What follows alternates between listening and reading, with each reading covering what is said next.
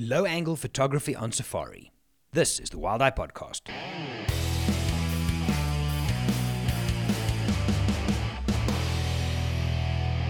Hey everybody, my name is Gerry. I'm from Wild Eye, and in this episode, I'm gonna answer a question that I got recently on Instagram. But it's something that pops up quite often, and also on on uh, photo safaris and expeditions. Is the angle at which you photograph your subject? Now, just before we go there, there is a there's a, there's an unwritten rule, right? That if you're photographing wildlife, you want to try and get to eye level with the animal and slightly lower down. Just just a little bit of the kind of psychology behind it. If you imagine yourself sitting on a game viewer, there's a lion next to you on the vehicle on next to you in the vehicle. That's a problem. Next to you on the floor, right? And you're photographing down at him. When the person who is viewing your image, the person who's reading your image, when they look at that, there's a subconscious thing of man over beast. You're dominant over this thing. Compare that to, for example, if you're in a game viewer and you're standing next to a damn wall and you're photographing up at a lion looking down at you, suddenly the psychological effect changes. Right? It, it totally changes. It's the same as if you take pictures of young kids, for example. If you're laying on the floor and you're photographing up at them, it's kind of a weird, different, playful vibe. But if you're photographing from the top down, if they stand next to you, you photograph down, it makes you feel different. It's a protective, you're, you're dominant, you've got the power. So the idea of getting to eye level does make a huge difference with wildlife photography. Now, the question here, this is from Patrick, just on my Instagram. Um, please tell I'm not crazy, but I have this idea for shooting low from a safari vehicle. Um, if I put a gimbal on a monopod and I put it over the side and use a remote trigger, is this a worthy option? So, Patrick, I did send a message to you. Yes, 100% it's a worthy option. There's a couple we can look at now. The, the let's start with that one, right? So there's to me for this episode, I've got three options for you. Number 1, is the gimbal or monopod upside down out the vehicle? There's obviously safety issues. We'll talk about that. Number two is look at your environment. Now, in a place where you have a private vehicle and a private guide, as in a private um, on a private private reserve, you can drive anyway. Look at the environment. There's very, very, very often a way for you to maneuver your vehicle so that you're further down a little depression or a little drainage line or something that can fix an animal's angle to you if you go down into it right? And then the, fir- the, the the third one is your lens choice. So let's start with the first one, yours that you mentioned, a monopod upside down. Yes, 100% this will work. Couple of caveats though, which is pretty important obviously, is think of safety. If you are going to do that, like if you're on one of my trips, just talk to me, we'll make it happen, right? Because we need to look at safety, is this a good place, and so on and so forth. If you're not with a photographic guide, like one of myself or my guides, speak to the guide who's driving the vehicle. Some of them will shit themselves. I'm 100% sure because they're not used to this. And they will more than likely, and they're not wrong here, they will more than likely overcompensate on the safety side and say, no, you can't do this. Right? However, there are definitely instances which it is doable and safe for you and for the animal. Now, let's assume it is, and that we can do a different discussion on that. But let's assume it is the first thing you need to do is you need to understand animal behavior because where is this thing going to walk? If it's a lion or a leopard, which is more often than not the kind of stuff you'd want to photograph like this, they often stick to roads and or game paths. Why? Because it's a worn track. It's easier on their feet. There's not as much things they have to walk through, right? They scent mark on those things. So if you have, and this is the most common one, um, let's say you've got a male lion walking down a road, one of the game drive roads behavior wise says he's going in that direction. If you understand where there's a waterhole or something like that, it makes it even easier. Drive around him, go off road if you need to. Private reserve guys, don't do it yourself. Get to the front, position, and then get off the road so that he keeps going on his track. Then, as long as everybody on the vehicle is is is is aware of what's going to happen, you can drop your monopod out. But again, ask ask first. Make sure everybody knows, because the guy don't doesn't want to freak the fuck out halfway when the lion's next to you and he sees your camera and he's going to freak out. So communicate, communicate, communicate. Right?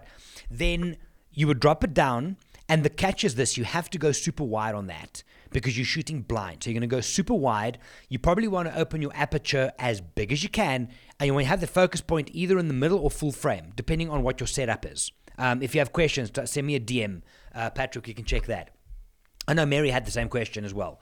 So make sure then that you're on a super wide, widest angle, shutter speed fast. there's a the best shot is probably going to be if you imagine sitting in the vehicle, you've got the, your monopod tripod down on the side with him still far away, coming closer. The moment that cat's next to you and walking away from, there's very little shots, unless you want big lion balls on your shot, right? That's great, each to his own. But the best shot is just as he's kind of, if you're in the middle of the vehicle and he's at the front corner of the vehicle, distance wise. That's kind of where the shot happens. Now, keep this in mind. You would have to also be very calm and think about what you're doing, right? You might want to rotate slightly while you're shooting with a remote trigger, right? Um, so keep that in mind. Keep in mind that you might have to move. Keep in mind your focal length, keep in mind your shutter speed, and your focus point, right? There can be pretty good stuff in there. Uh, you would also have to look at the angle of which you, if you're dropping the thing down on a gimbal, up or down, where's that thing's going to face? So normal, little bit up. So if you, God, how do I describe this? If you have your monopod standing on your on your lap, right? You're going to put the camera on it and you're going to tilt it down slightly so that when you flip that whole episode upside down, it's pointing up a little bit. But remember, you're shooting super wide. So, yes, that is the one option. Where I've had very nice success with that is not necessarily with cameras. I've done that, but is if you have a 360 camera like the Insta 360 X4 or 3, Insta 360, great little camera. 360 camera. So you hold, hang the thing down and you just hold it there because with that, it films 360 and then you can compose your video afterwards. That is phenomenal. Very safe. There's no movement. You can even bolt it onto the car as well. But again, safety and communicate. If you have, we can do a detailed episode if you want, but safety and that. Second is look at your environment. Now, the environment is often there's very very few reserve which is flat flat flat. The Mara, I'm just saying that because that's where I'm going next for a private guided and then for the, um, for two migration weeks. There's always rolling hills. So look at how you look at where the animal is. Some people get lost through the lens. Don't do that. Look around you and see where around you can you put yourself in a little hole. Could be a little depression, a drainage line. On the road often is better because the roads are graded down, so you get a little bit of a lower angle. Look at that. And again, if you're on a private guided trip or you have a private vehicle, you can request your guide, listen, do you mind going there because of this? 100%. Again, animal behavior will come in because if that animal's walking in a direction and it's a leopard, for example, who's been up a tree, it's been up a termite mound, very good chance as it keeps going, it's going to do that again. So then plan for that. There's a termite mound. Let's go and roll the dice. Park next to the termite mound, low down, wait for him to walk up, click, there's your shot. If he didn't go up, fine, try it again. So the first one is your gimbal hanging down. Number two is looking at the environment and seeing how if and when the animal might be going higher up, but also how can you place yourself lower. Now, that leads to getting out of the car and photographing from the floor. Again, yes, there are reserves that can do that. There are guides that are qualified to help you do that. Mana Pools comes to mind, right? But other reserves as well, you can do that. But again, ask your guide. If you're one of my guys, we'll be able to assist. We'll manage that process for you. But that is, don't just, please God, don't just jump out and start photographing wide angle. Not going to end well for someone and probably be you. okay, so look at where you can place the vehicle, and if possible, you can look at getting out next to the vehicle, like an Amboseli, for example. That's a great example where the elephants walk past, you sit next to the car, and you get the low angles. The other one, where uh, from a low angle point of view, is distance. If you have a telephoto, and most people listening to this from a wildlife photography point of view probably does have a three, four, five, even six or eight hundred, right? The closer you get to the animal, the bigger the angle from you on the vehicle to the animal, right? If you're shooting any lens. What I would suggest in that instance, if it's a clear background, ask your guide to pull back. The further you are away from that animal, it negates the look and feel of you shooting down at the animal, right? So the closer something is, the further the angle is down, the further away it is, right? The more that angle flattens out. I've gotten images from from a vehicle to a male lion standing in the road. We're on the same level. Oh, well, I'm on the vehicle, he's standing, and it looks like we're eye level because of that.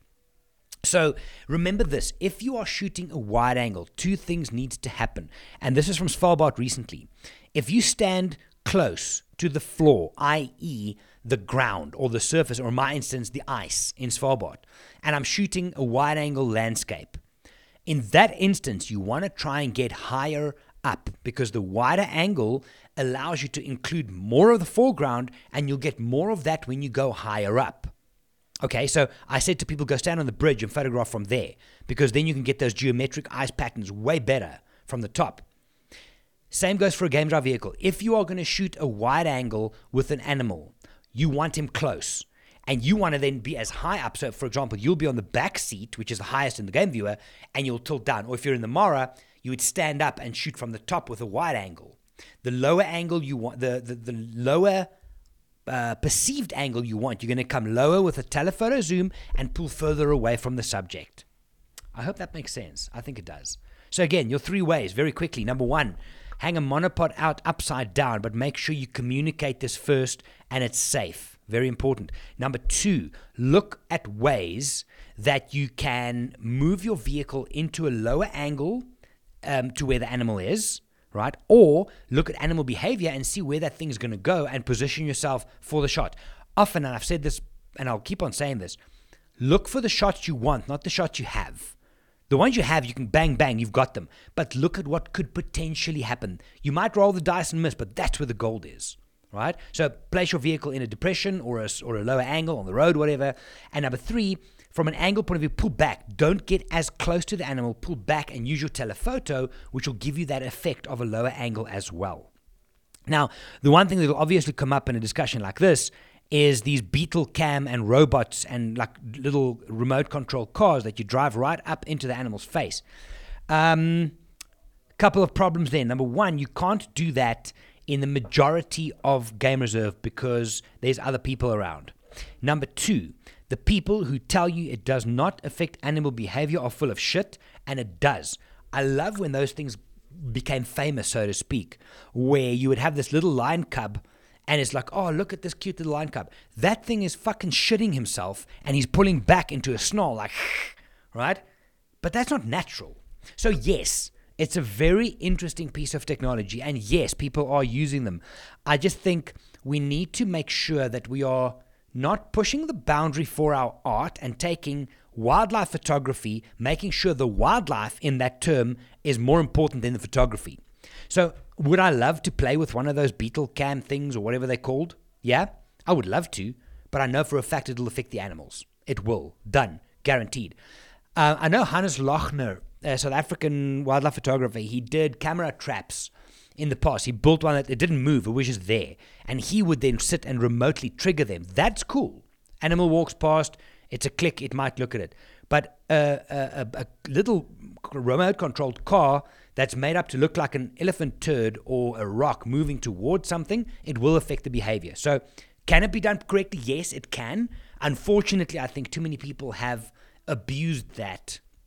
For me, specifically, to be a viable option Private reserves, specific controlled areas, yes, but for most people, unfortunately, not.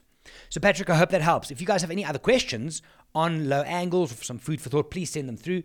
Gerry van der Walt on all the inst- um, on, on, all the Instagrams, on all the social media platforms, or gerry at wildeye.com. Um, if you have any questions, let me know. Otherwise, I'll chat to you in the next episode. Thanks for listening, guys. Happy low angle shooting. I will chat to you next time. My name is Gerry. I'm from Wild Eye. Bye for now.